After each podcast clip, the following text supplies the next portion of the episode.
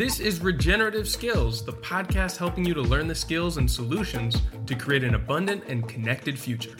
I'm your host, Oliver Goshey. I am once again honored to be representing my friends at New Society Publishers, the book publishers that were a big inspiration to me even before I started working with ecologies and natural buildings and way before podcasting. Their titles like The Natural Plaster Book and timber framing for the rest of us really made me believe that I could build my own home, which I eventually did.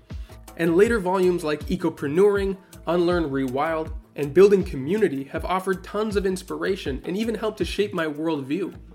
Whether you're looking for practical tips on growing and preserving food, exploring complex challenges in your own life, or sometimes just searching for hope and inspiration in a crazy world where you don't feel like you fit in, You'll find exactly what you're looking for and more at newsociety.com. Hey, everybody, and welcome back. Now, it was a couple of months ago that Nathan Fournier joined the Patreon community and we began a correspondence. From there, I quickly realized that he had followed a similar path that I did in getting into ecological design. Nathan first studied engineering and pursued that career path only for a short time before realizing that there was a lot missing in that pursuit. Fast forward to today, where he's running a successful ecological landscaping service offering edible gardens, tree planting, and much more to a wide range of clients in his community. Now, I've often thought about getting into landscaping work myself, and I nearly started a company just before some different opportunities came up. So I was excited to hear about Nathan's journey into the profession and what he's learned in the process. Now, in this interview, we unpack all of the potential in offering ecological repair and optimization services and just how many interests and skill sets that it can accommodate. Nathan gives some great insights into the business end of things, which is often where permaculture design courses and other ecological learning leaves off. There are also a large range of side businesses that can help to support the transformation of whole communities through the production of high quality seeds, trees, compost, tools, and much more.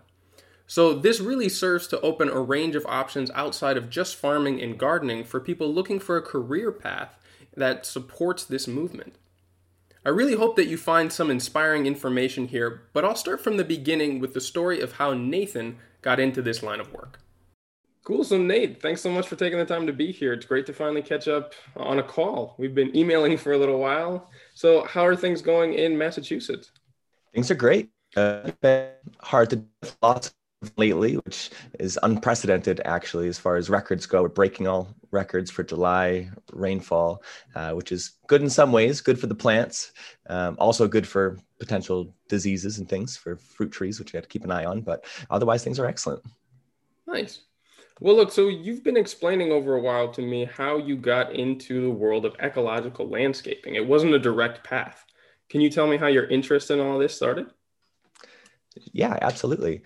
So I've always been very interested in in kind of like the self-reliance mindset and just seemed to make sense. I've listened to a lot of podcasts, a lot of audiobooks, um, even as I was going through university. And then, especially after I graduated, I still had the itch to just always be learning, continuous education, and really trying to figure out what I wanted to do with my life. I just invested so much money and time in a traditional, conventional university education in mechanical engineering with a, a, minor in aerospace. And my first job out of college, you know, I was working on jet engines and supporting the military industrial complex and sitting in a cool. And I just realized pretty quickly that that wasn't the route I wanted to take.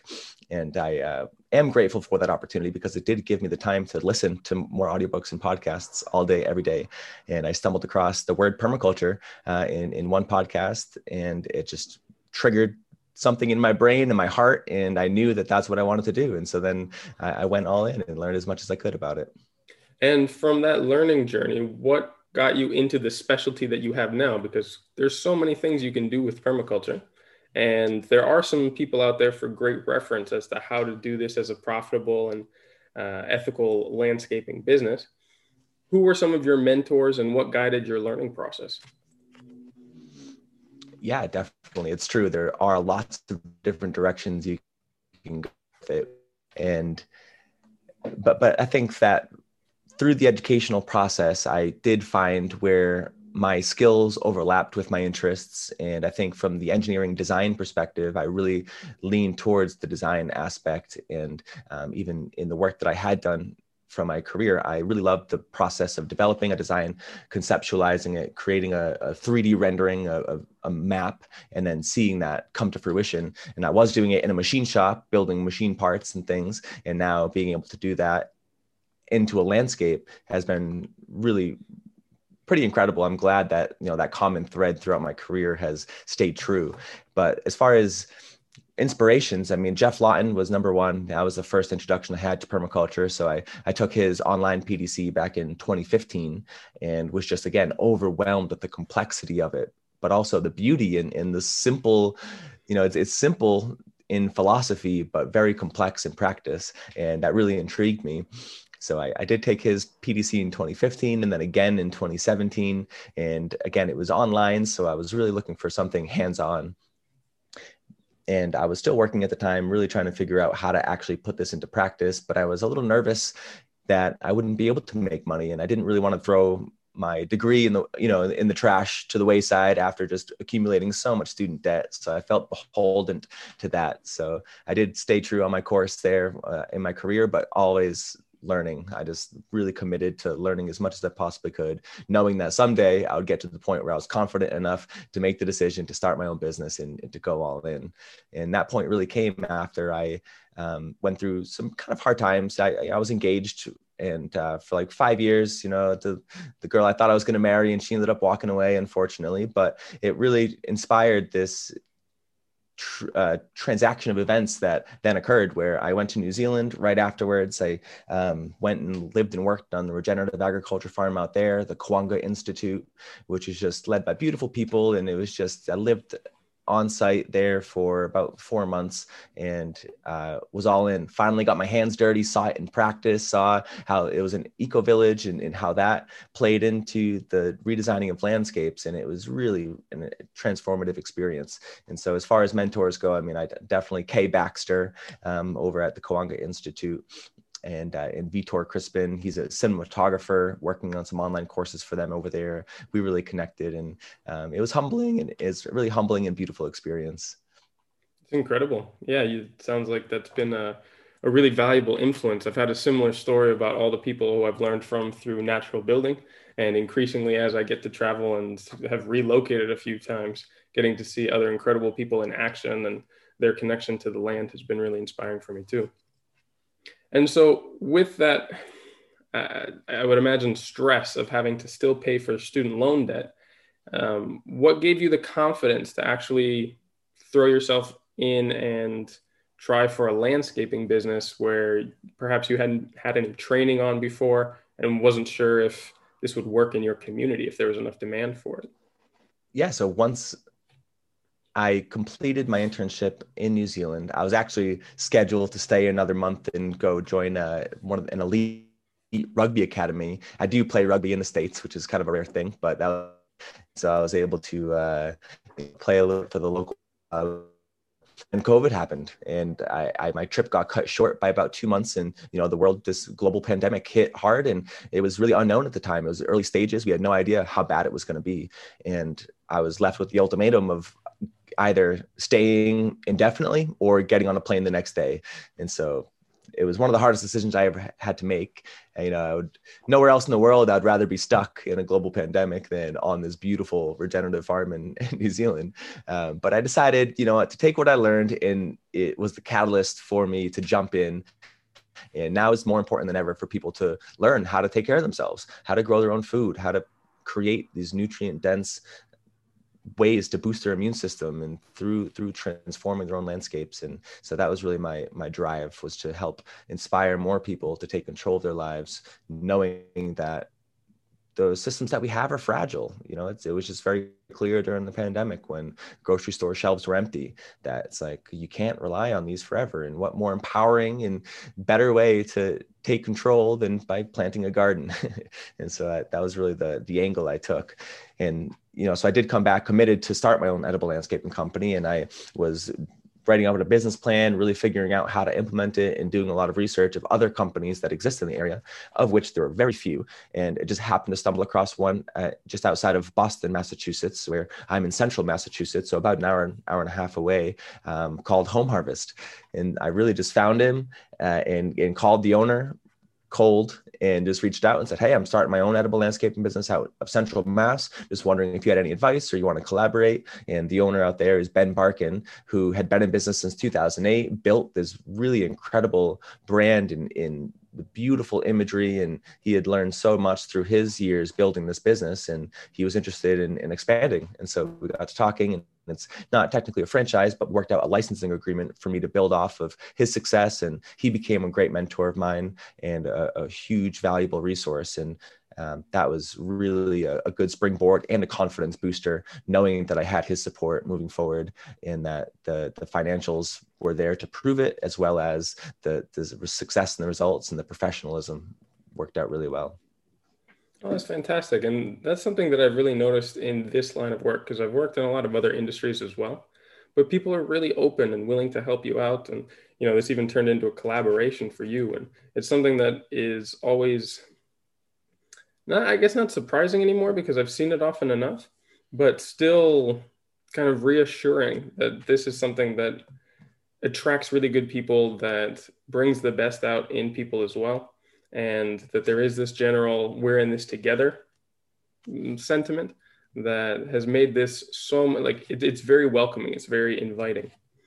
Okay so with the assistance of a pre-existing business model that you could adapt to your area what were some of the things that were successful in getting your first client? Honestly what i have found to be the easiest part of this business has been just exuding my passion of what I do and talking with people that might not know it's like the balance of this being such a niche business that not many people even know that it's an offering that they can look for but being able to go to somebody's home and see their landscape. And they may have just called me to plant a foundation garden and then while i'm there i'm able to say hey have you considered you know this large open grass space in the back that looks like it's not being used? We could plant three or four apple trees a row of blueberries and maybe a native pollinator garden. And uh, just you can see their eyes widen be like wow i never even considered anything but grass.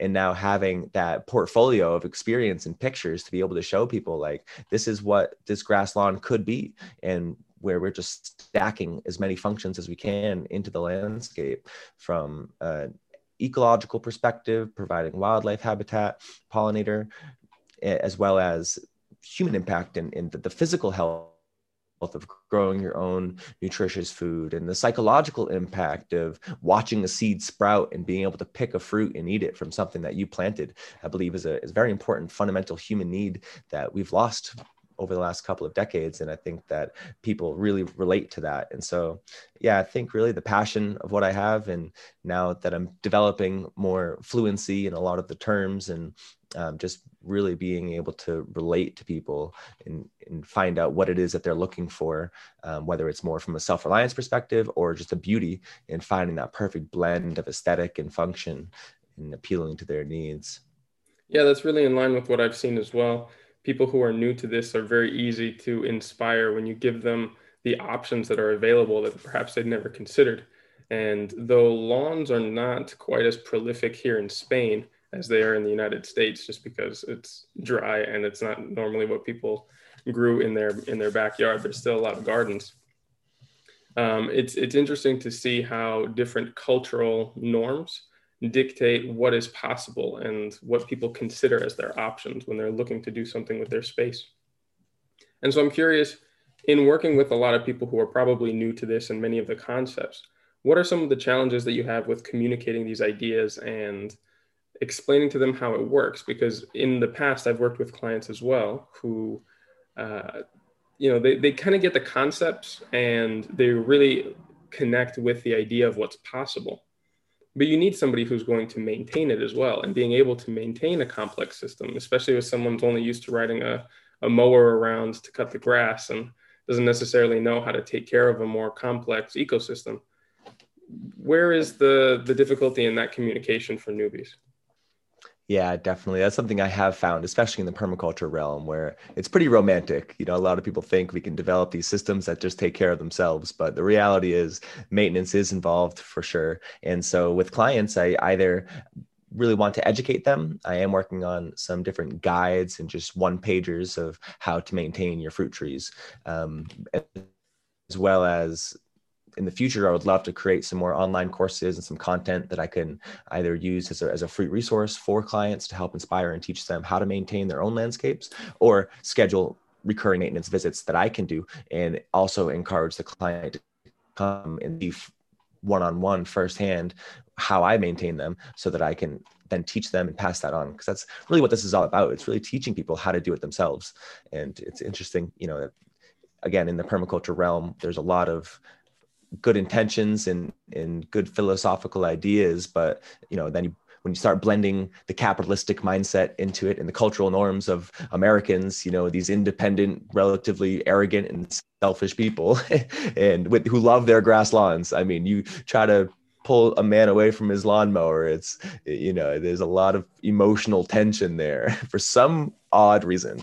Um, but trying to, uh, yeah, think again, inspire and then educate is really the most important thing. And, and, and hopefully inspire them enough to take the education into their own hands and they may not have ever heard that word permaculture and so i'm really looking to find those clients who hear that word hear the concept and something clicks just like it did for me and so many others who get into this space where all of a sudden you're like you just never even consider this entire other world of opportunity of, of where you work with rather than against nature. Instead of soaking your lawn with chem- chemicals that you can work with it and find these beautiful symbiotic relationships and stepping back and observing and and there's so much opportunity to to do better. And i think that um, a lot of clients do align with that once they understand the process. For sure for sure and I would imagine there's a ton of potential in there with all those things you were talking about for adding value to the service. Maybe having some online courses or offering training sessions or some sort of recurring maintenance. That's uh, a really good way to advertise or promote the business in a very authentic way, right? And you're connecting with people who are interested in these topics while adding on value to the service that you're already offering in, in landscape design uh, while getting a message out there for other people who would resonate with it. And so, what would you say are the typical profile of people that you work with? Is there quite a pattern? Is it a similar demographic of folks, or is it kind of all over the place? Yeah, it's been pretty hard to nail down the target demographic because it does.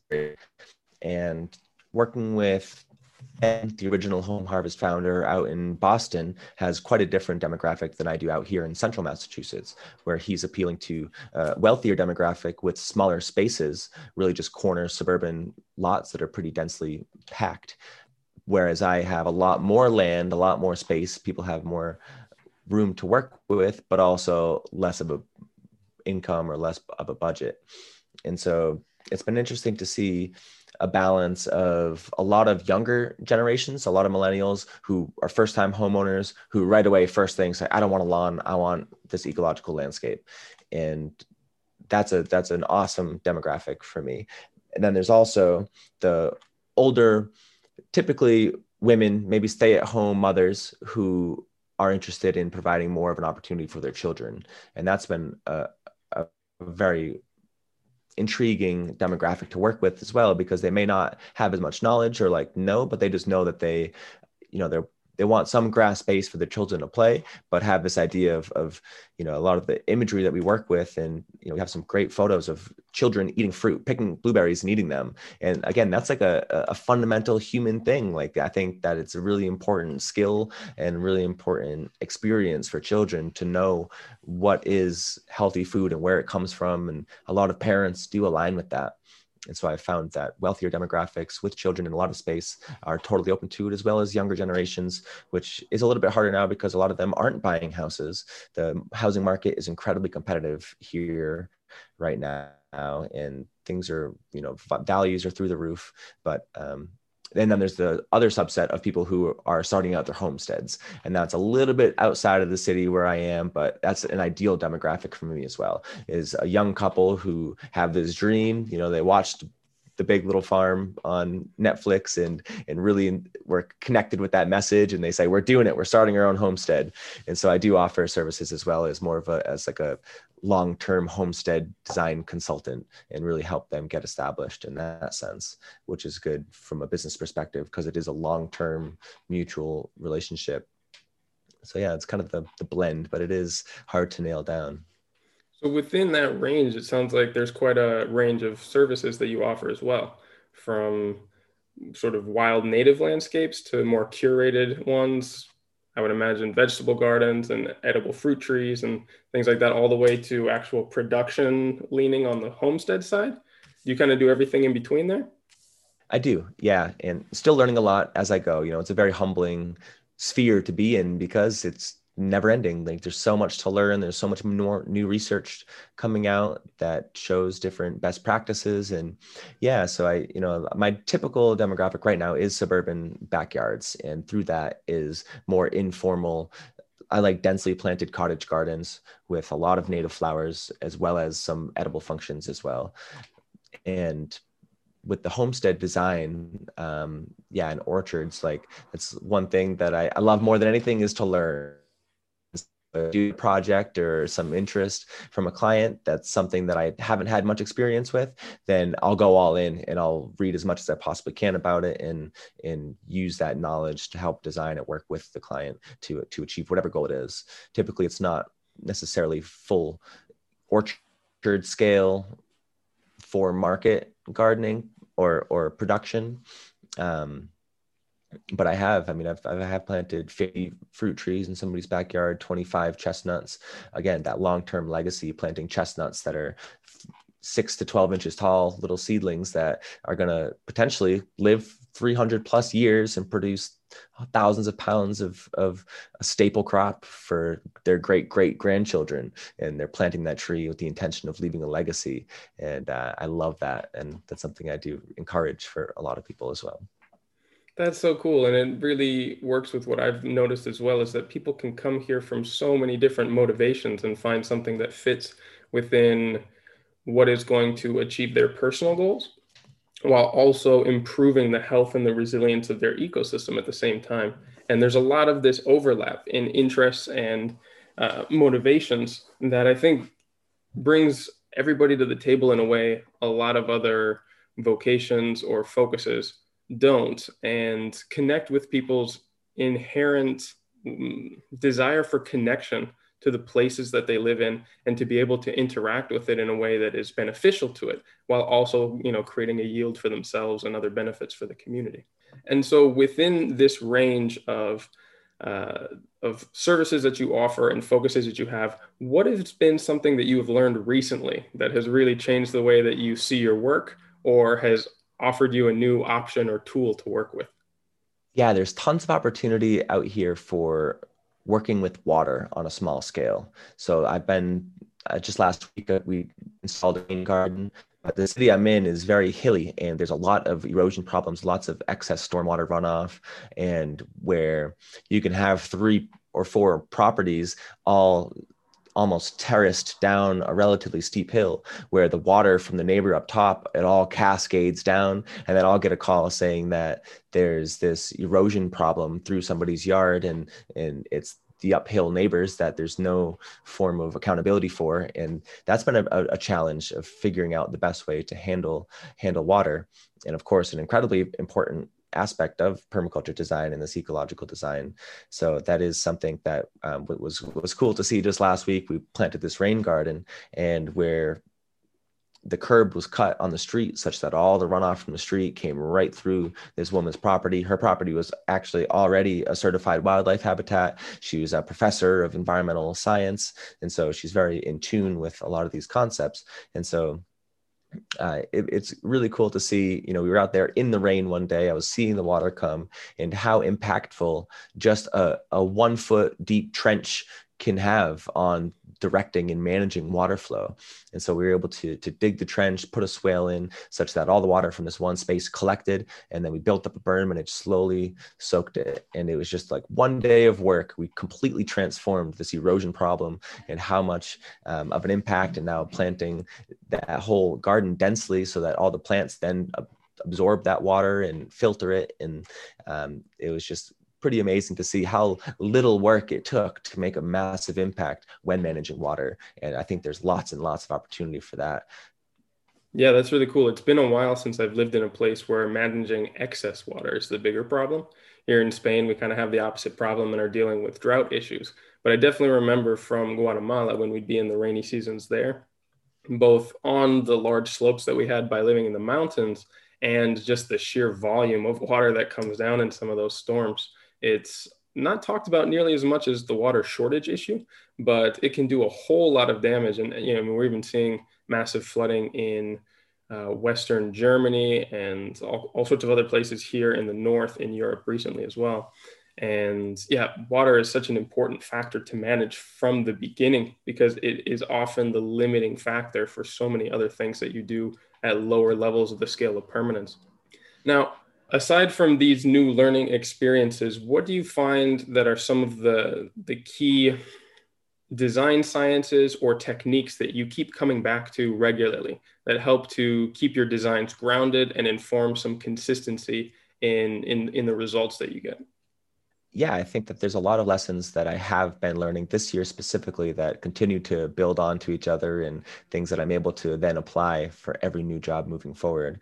One thing that I did have a, a bit of a hard time with just getting started was the the design science of landscape design with just general ornamental plantings. And so from a from an aesthetic perspective and ornamental garden design that was a pretty big learning curve where I felt really confident in my permaculture skills and edibles and in gardening, but then incorporating the aesthetic aspect and making sure, which I think is an incredibly valuable op- uh, part of this whole process is making sure whatever we do it has to be beautiful. It has to be aesthetic in order for it to catch on.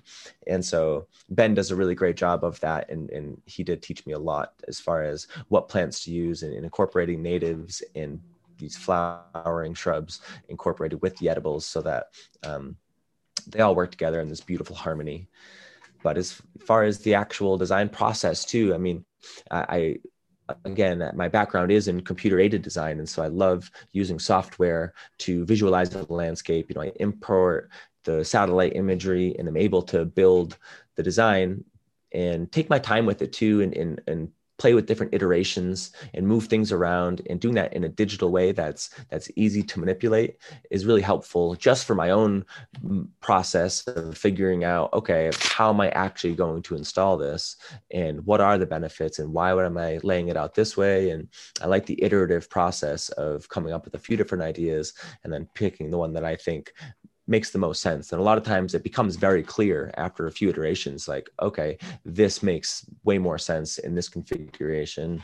Um, but yeah, I do love the, the software to be able to move things around and all the, the technology that we have today is really helpful to be able to understand sun patterns and especially even plant identification apps i think are pretty incredible now. They've gotten a lot more accurate and that's something that we've never had in the history of humankind the ability to point our device and have the entire wealth you know be able to identify plants on the spot. And that's always been a, a passed on thing through generations through elder teachings and or field manuals both of which are, are, just very much more difficult to come by. So using that as as a learning process as a tool to to better understand the landscapes as they currently exist and in the new design features um, of course you know working with the client and figuring out a lot of times it's easier when the client is able to say this is what i want uh, but all, more often than not people say well what do you think? You know they're open to a lot more of an idea which makes it a little bit harder to come up with a, a design because it's it is a clean slate but yeah, I really love the the iterative aspect of of the designs and creating 3D renderings through the software that I use um, is really a great sales tool and just a visual um, learning opportunity for myself as well to see the sizes of plants and um, through that software, like you said, making things replicable um, where the sizes of the plants are incorporated into the software so I can drop them. And that's one thing on planting design is understanding the height gradation, always making sure the tallest things are in back and the spacing between plants is is so important. And it, it is hard to it takes time to familiarize yourself with the plants well enough to know that. And so that that's a continuous learning opportunity to understand spacings and arrangements of plants. And the software does help with that. What would you say is the technology that you rely on most often in your work? And maybe some recommendations for things that are really worth investing in if you plan on going into this line of work?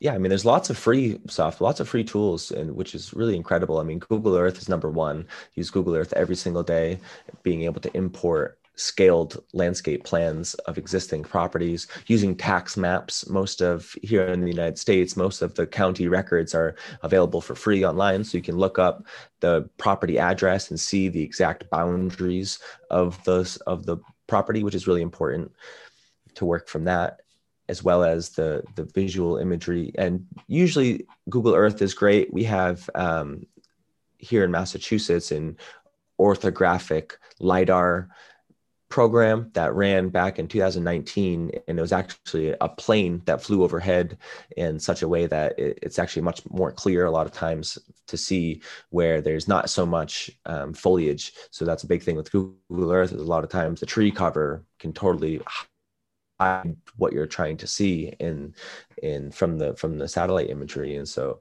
um, see if your county or your region has different tools that they have done through drone footage or an actual plane where they have this this imagery. That's that's really really valuable especially through covid where it was a bit more remote um, didn't have the opportunity to spend as much time on site with a client. So being able to have that satellite imagery is really important. And a lot of times the contours are also there. So dealing with steeper or different contoured sites um, getting getting that data is is super valuable.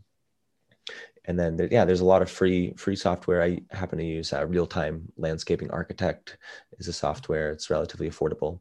But yeah between the plant identification app iNaturalist works really well or PlantNet that's super valuable. Um, and all the satellite imagery. And you can do it all by hand. And that's one thing you learn in the permaculture courses usually is how to do all these things just by hand and measuring out sites. But I don't even really need to measure much anymore because I know that I have a two scale satellite or, or uh, orthographic image that I can work from. And that just speeds up the process, which is good because it can take a very long time to get a proper, a good design together. So finding the efficiencies in that without sacrificing quality.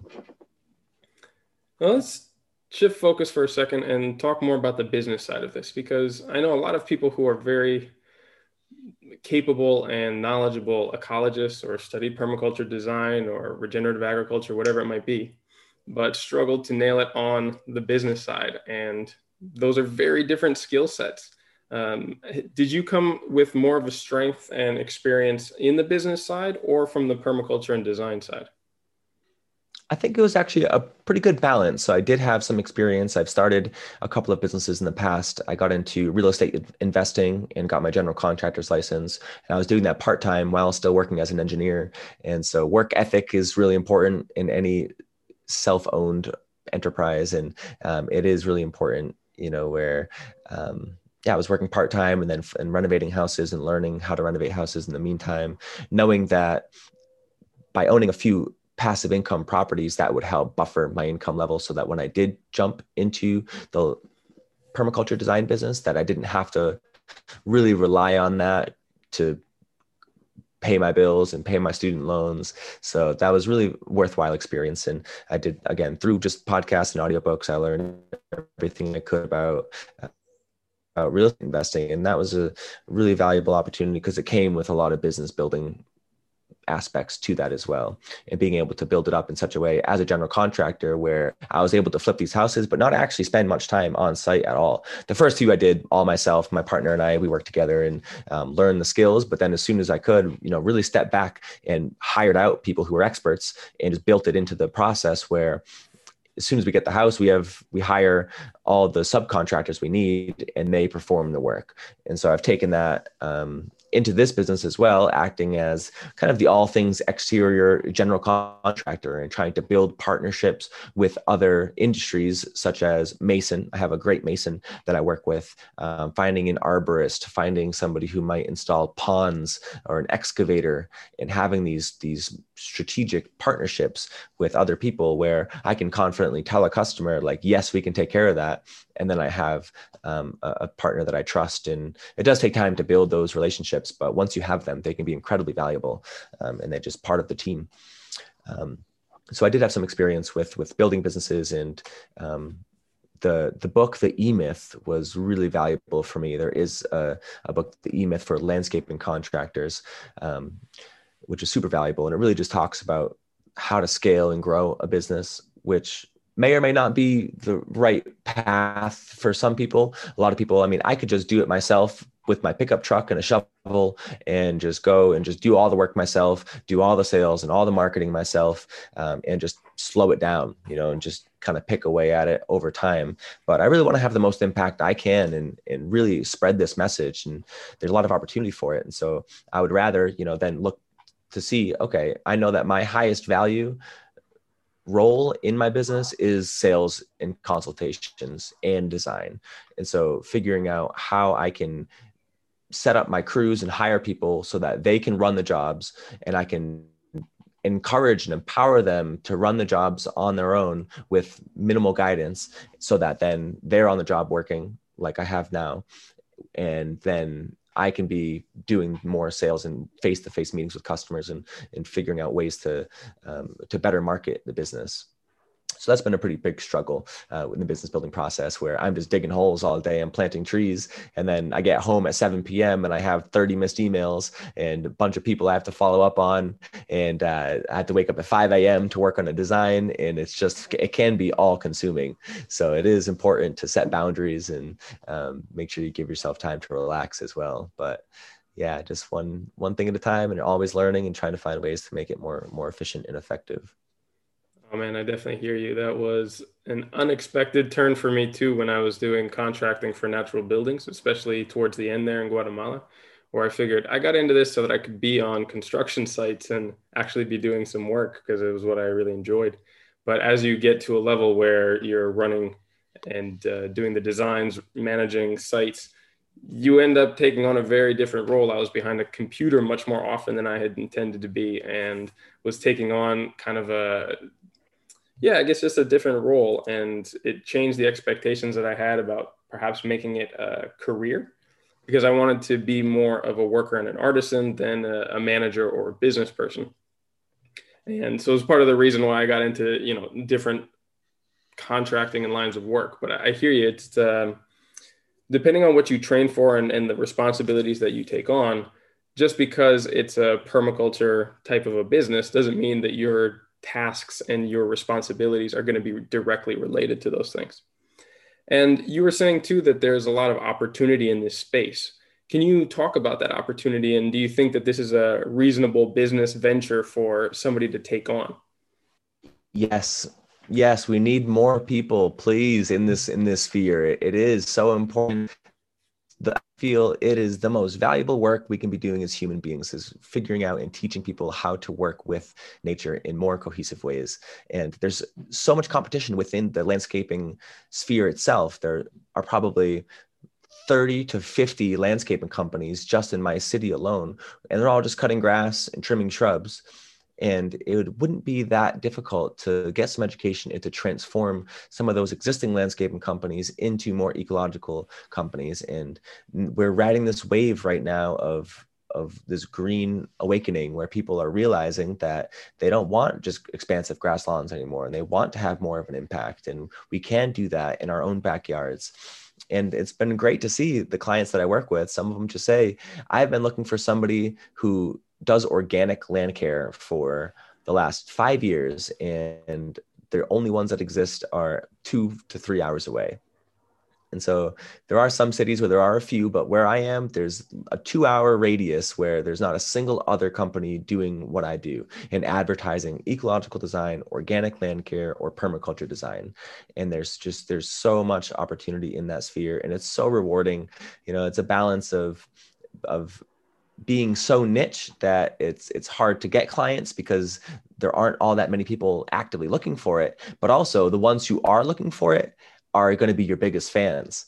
And that's been really cool to see and, and very encouraging. The few clients that we have who then word of mouth is, is, such a big part of this business too. And as they share it with their neighbors and um, and putting a sign out front you know to show that this is what this yard could become and when they're side by side like that it really sells itself um, and but yeah I, I think that as far as startup costs there's not many other businesses you can get started with with a, a pickup and a shovel, you know, or even a bicycle and a wheelbarrow and, and, a shovel. Like you can get it, you can get started with without all that money, and the growth opportunity from there is is almost endless. You know, there aren't any companies doing this. There's not that high level pressure from from other competition.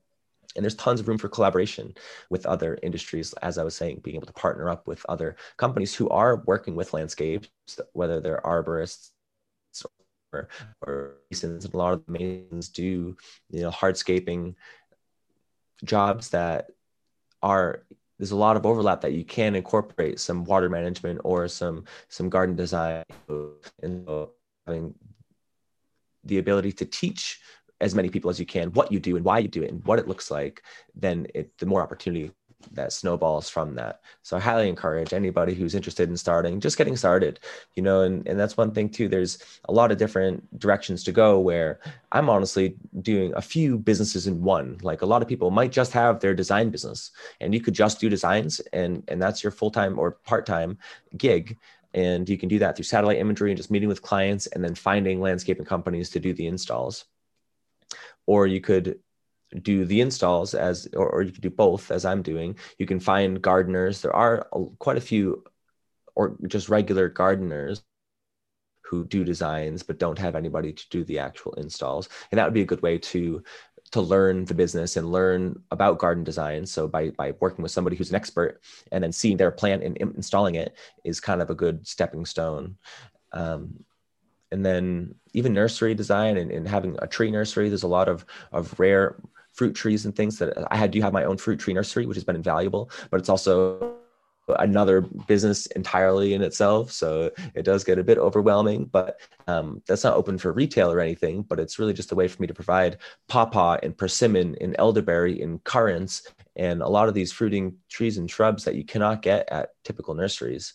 And uh, it's a lot of opportunity there from from a business perspective to get rootstock and start and, and graft your own trees and get cuttings and start from seed in such a way that it's a long-term investment but not many products gain value the longer they sit on the shelves and so that that is as long as you keep them alive uh, being able to supply there's a big shortage of supply of these unique and rare um, plant as well so you could also do so yeah, so there's a lot of opportunity, and, um, and you can definitely make make a good money doing it. And I think that people are willing to pay for it when they know that it's a, a great value. And so that's what it all that's what it's all about, providing value.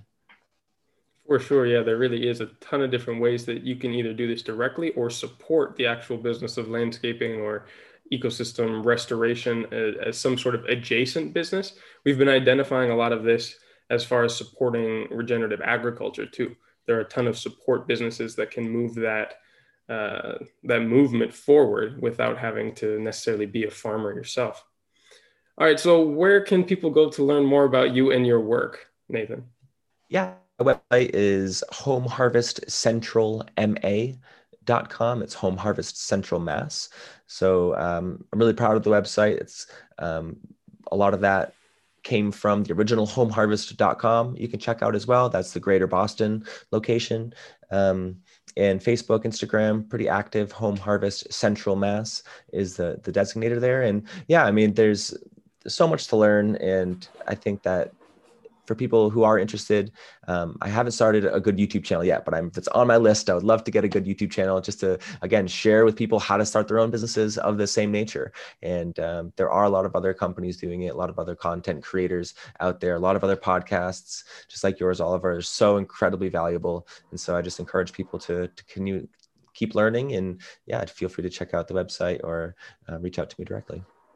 Awesome, Nate. Well, look, it's such a pleasure to have finally connected with you in this way. I really hope we can stay in touch. Great. Thanks, Oliver. I really appreciate it. There you have it. Now, I want to thank Nathan once again for his valuable insights into the business side of design and installing ecological landscape for clients. I've included links to his website on the show notes to this episode, and don't forget to check out the resource packet that goes along with this episode. The packets are made to help get the most important bits of information together in a simple to review format so that you don't need to go back and re listen to the whole episode. You can find the resource packet for this and many previous episodes on our Patreon page at patreon.com slash regenskills or through the links at the homepage at regenerativeskills.com. There you can also find the link to join our Discord server where we'll be discussing some exciting questions around these topics like what transformation to your local ecology would help to solve some of your community's most pressing problems? Are there ecological solutions to food security, landscape hydrology such as drought or flooding? Maybe challenges as big as homelessness or as subtle as aesthetic pleasure? Is there a product or service that you could offer that could make a significant change to these issues? Join the discussion by joining the Discord server for free. Links are on our homepage at regenerativeskills.com. Thank you once again to Hug Records for the original music by Osmos featuring Arbara. If you'd like to have your own original music featured on the show or just want to reach out, you can get in touch with me directly through info at regenerativeskills.com. That's our show for this week. Until next time, keep taking those little steps every day towards a regenerative future, and I'll be right by your side along the way.